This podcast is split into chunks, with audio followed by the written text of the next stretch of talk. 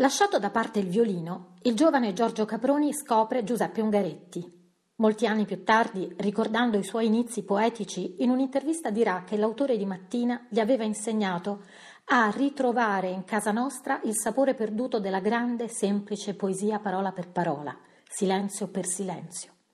Risale a questo periodo anche l'incontro con Ossi di Seppia di Montale, comprato su una bancarella. Il 1936 è l'anno del suo debutto poetico. Nel volumetto, come un'allegoria, sono raccolte una serie di liriche giovanili che escono per l'editore Emiliano degli Orfini. Pubblicato in aprile, è il suo primo libro.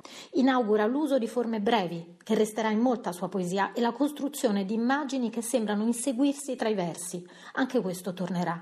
E vi è l'uso di rima e enjambement.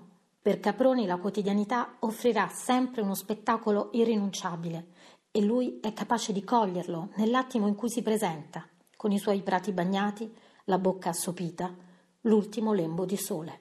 Io poi penso tutto sommato che questo, il poeta non abbia niente a che fare con la persona fisica, la figura del poeta sia una figura puramente mentale e che quindi non penso che l'ascoltatore possa farsi un'idea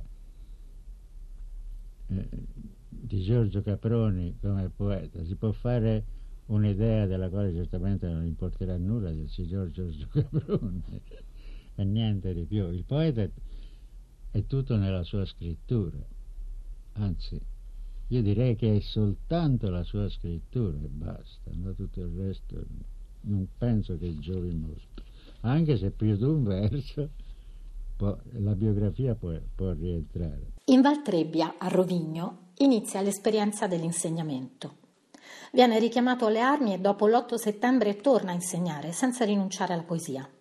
Escono in questo periodo Finzioni nel 1941 e Cronistoria nel 1943. Giuseppe De Robertis nel 1959 in Altro Novecento scriverà su queste prime raccolte.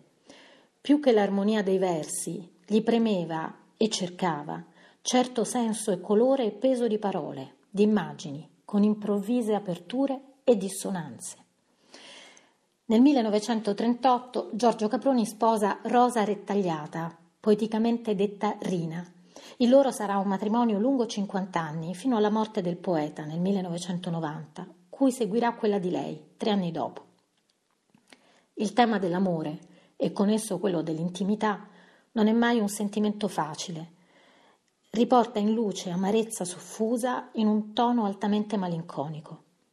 Basti pensare come esempio al gioco di incastri presente in una delle prime composizioni, dove alla figura di Rina sovrappone quella della sua prima fidanzata morta per setticemia, Olga Franzoni.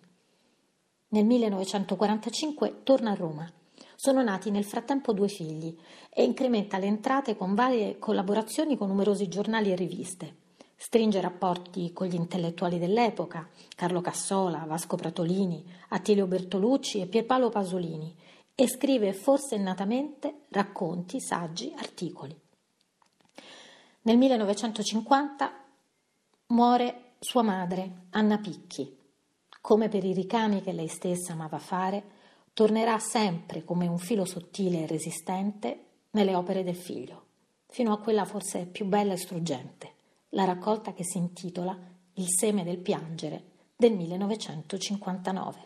Anima mia, fai in fretta, ti presto la bicicletta ma corri e con la gente ti prego sii prudente, non ti fermare a parlare smettendo di pedalare. Arriverai a Livorno, vedrai, prima di giorno. Non ci sarà nessuno ancora, ma uno per uno guarda chi esce dal mio portone e aspetta, mentre odora di pesce di notte il selciato, la figurina netta nel buio volta al mercato. Io so che non potrà tardare oltre quel primo albeggiare. Pedala, vola e bada un nulla potrebbe bastare di non lasciarti sviare da un'altra sulla stessa strada.